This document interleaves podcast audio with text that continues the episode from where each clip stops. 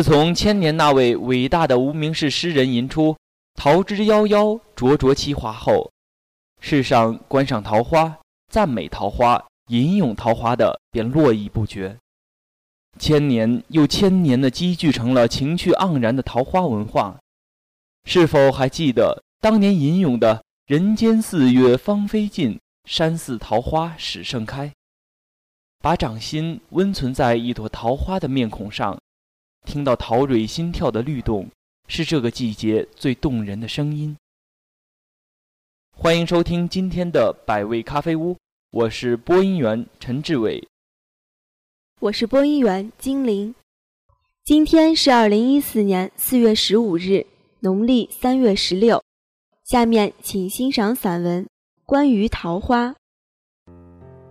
王家卫的《桃花》，王家卫电影《东邪西毒》。有两种东西带着不同寻常的美，一是酒，黄药师的酒叫醉生梦死；一是桃花，盲剑客家乡的桃花叫老婆。江湖的刀光剑影，倘若少了一缕酒气，魅力就要大打折扣。刀光血色，亦有了酒气加盟，忽烟而飘逸，让杀戮带着一种残酷的冷艳的诗意。仿佛是死神嘴角的微笑，而王家卫的桃花，则飘着一股幽微的似有还无的江南气息。这诗意甚至泛着人文的光，江南旧诗词的光，吴越文人颓靡的光。酒让欧阳锋、慕容燕、黄药师，他们披着江湖的外衣，而桃花。则将这些神功盖世的侠客，打回了一群醉生梦死的痴男怨女。春天的时候，家乡的桃花都会开得很灿烂。盲剑客来日无多，依然惦记着家乡的桃花。后来，欧阳锋去了盲剑客的家乡，发现那里根本没有桃花，桃花只不过是一个女人的名字。这个盲剑客的女人。是黄药师的情妇，而黄药师说：“我因为那个女人才爱上桃花。那个女人心中惦记着欧阳锋，他的小叔子。王家卫真懂得用桃花，整部片子不见一株桃树，未见一瓣桃花。据欧阳锋看，桃花还只是戴绿帽的盲剑客一种痛苦的隐喻，虚构的桃花。”原来是出墙的红杏，桃花劫下人难逃，痴男怨女的情愿纠缠，好比桃花落了满溪，鲜血、爱情、桃花，人生是旅途，路上凌乱的是情爱，仿佛颓靡的桃花，时间的西风吹起，江湖萧瑟，每一个人的脚下都是一条溢满苍凉车辙的道路。直通死亡。电影里没有桃花，然而恰是如此。或者说，东邪西毒就是一朵印有情欲残影的桃花，它开放了一个多小时，然后悄然闭上，然后每个观众的内心深处都种着一株桃树。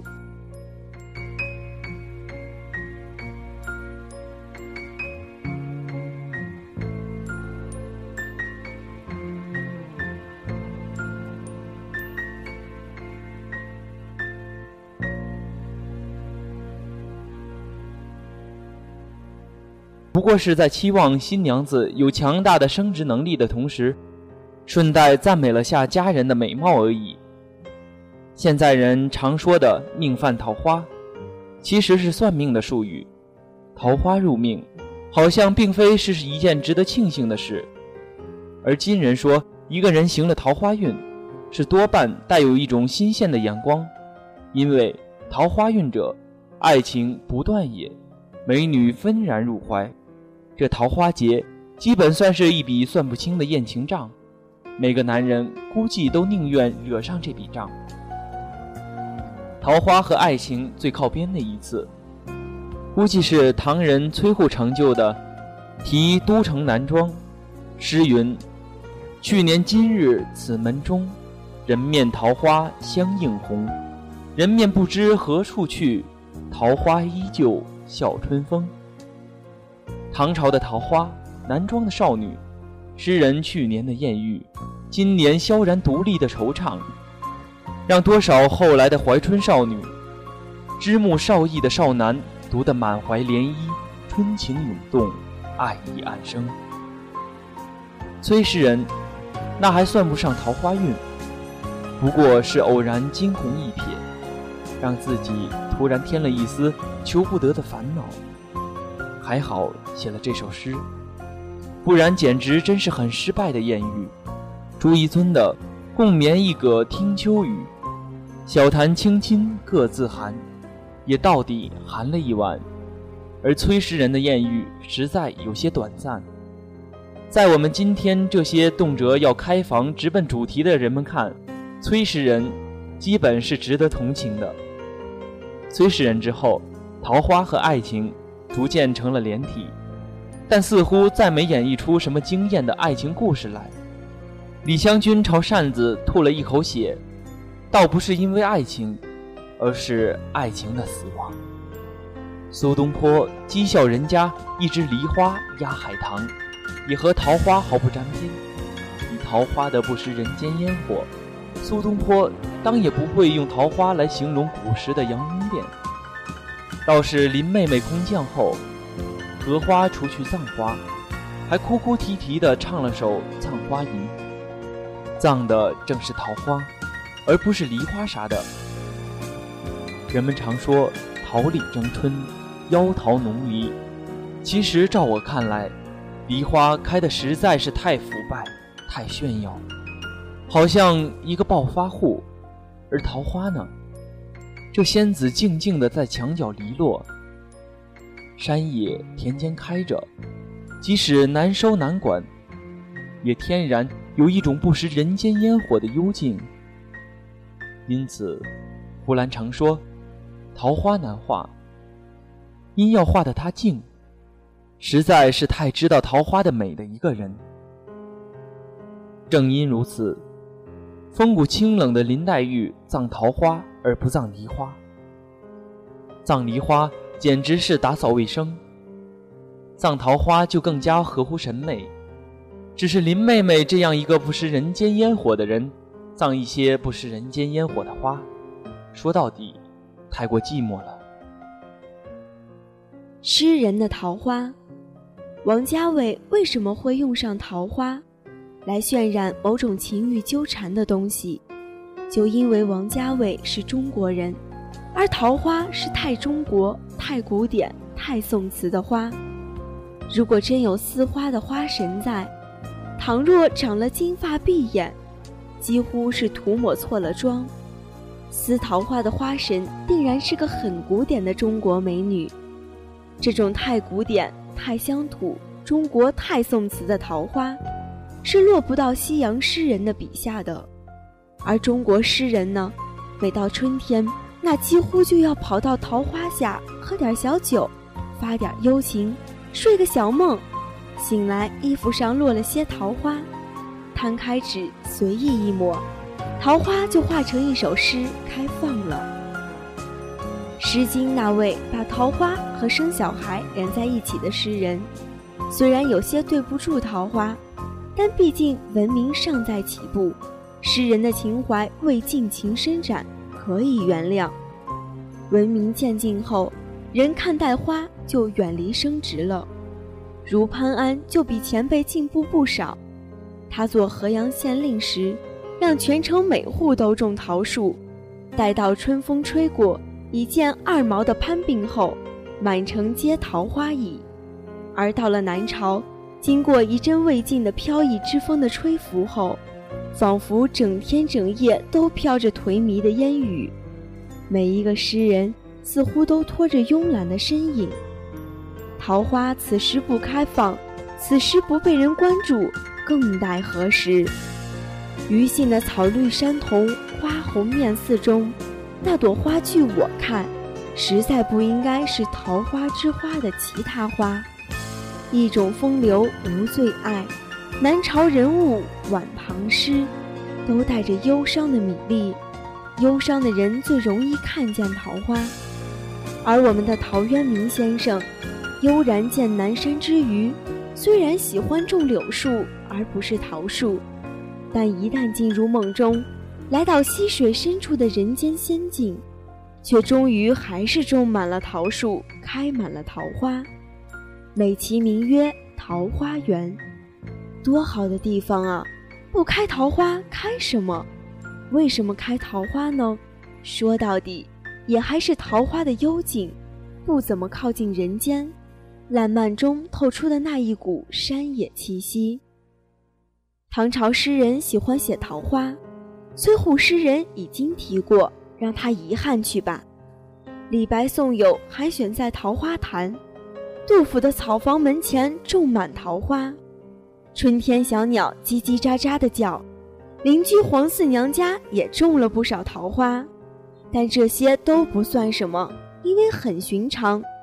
倒是刘禹锡先生笔下的道士，是些种桃树的发烧友，这点不像财主石崇，专种那些高大的柏树，好像古代的造林工作者。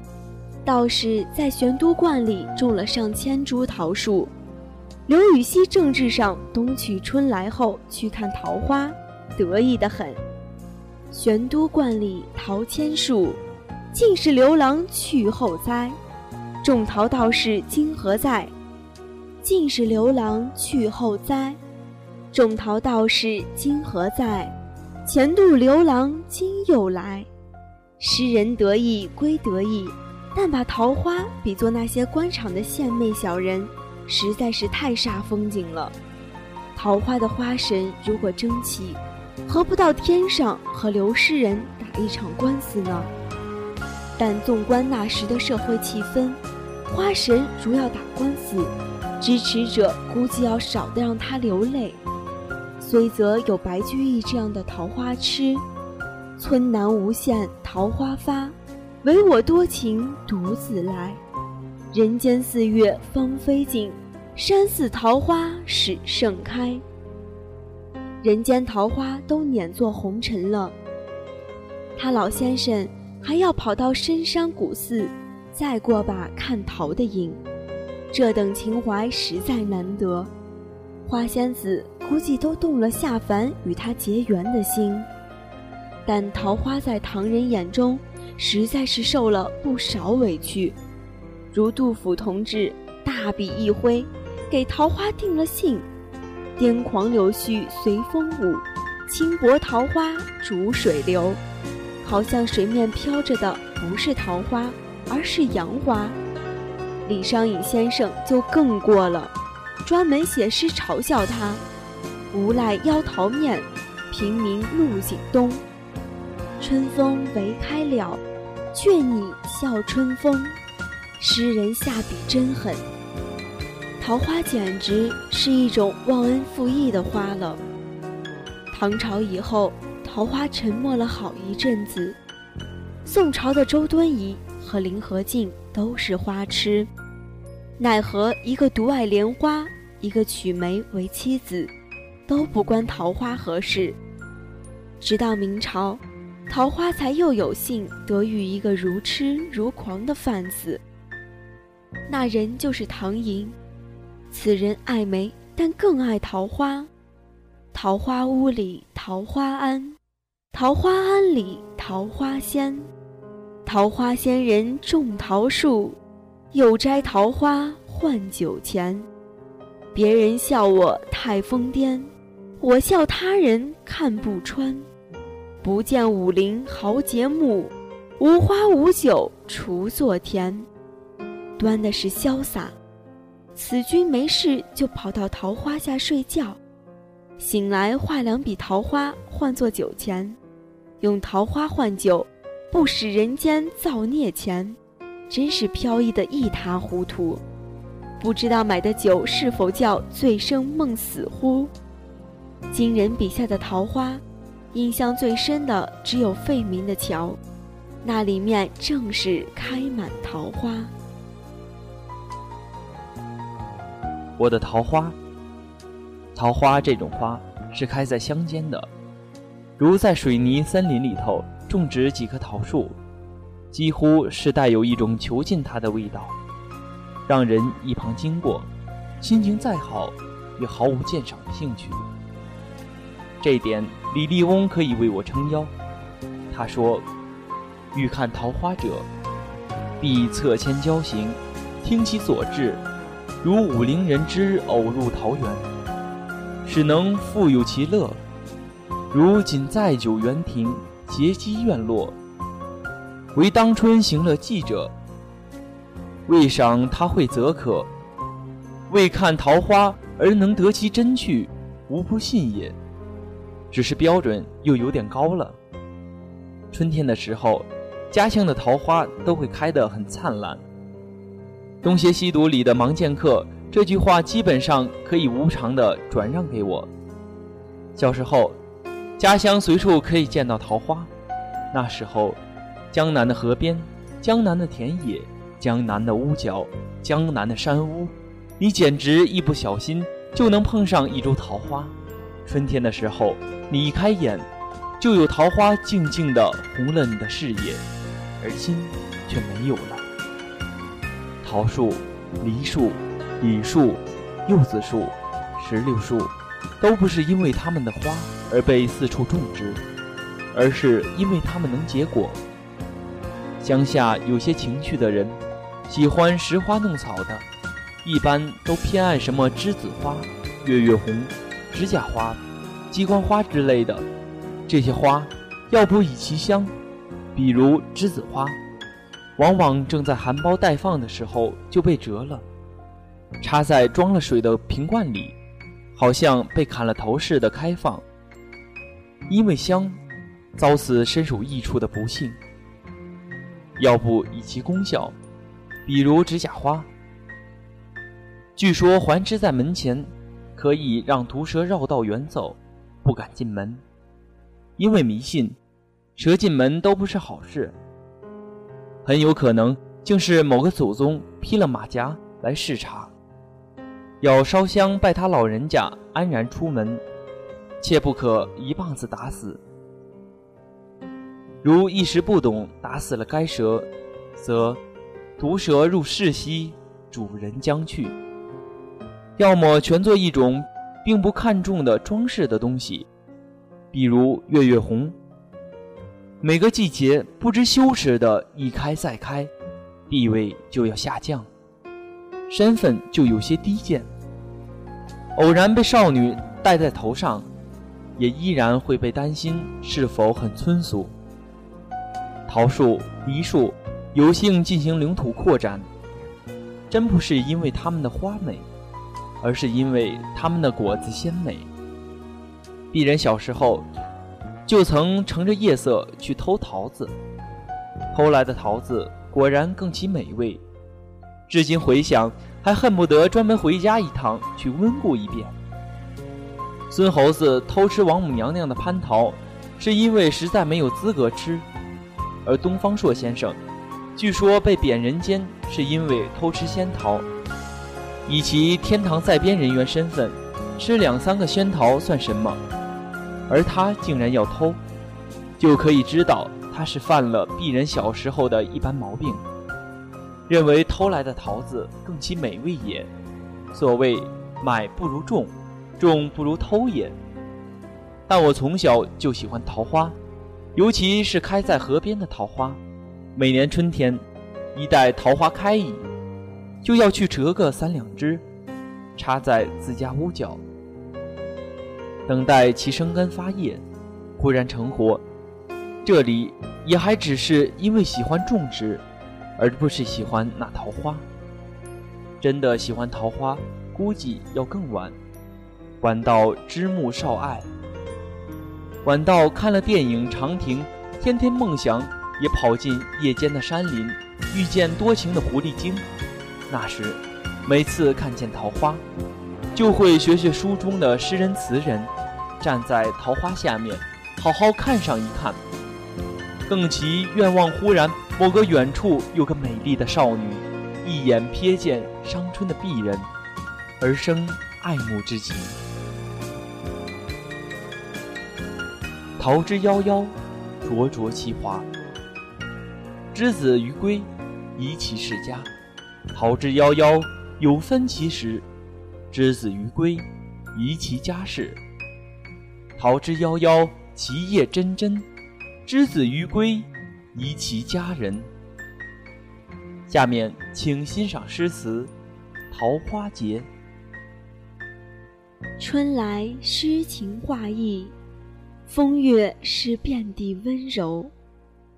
我问花在何处，你不用回答我，只让我数一朵、两朵、三朵。春去无声无息，甜蜜是海市蜃楼。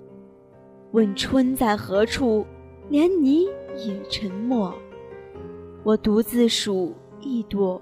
两朵，三朵，看那人面桃花相映红。美丽如我，醉意渐浓。我笑春风不敢吻我，盛开的心跳在我胸口。多情应笑我，我却笑春风。快乘风归去，飘向那天空。花非花，我只剩鲜艳。唱了又唱，天上人间，终于迎到这半个春天。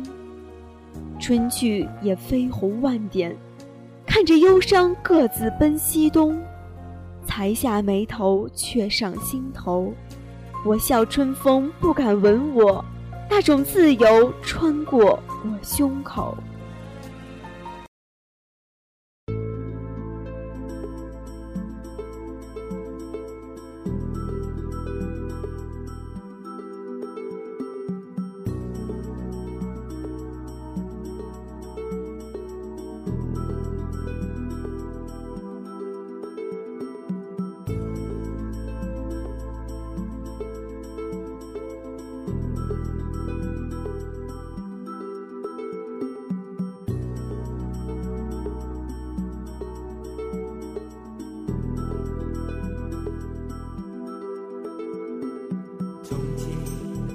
天边的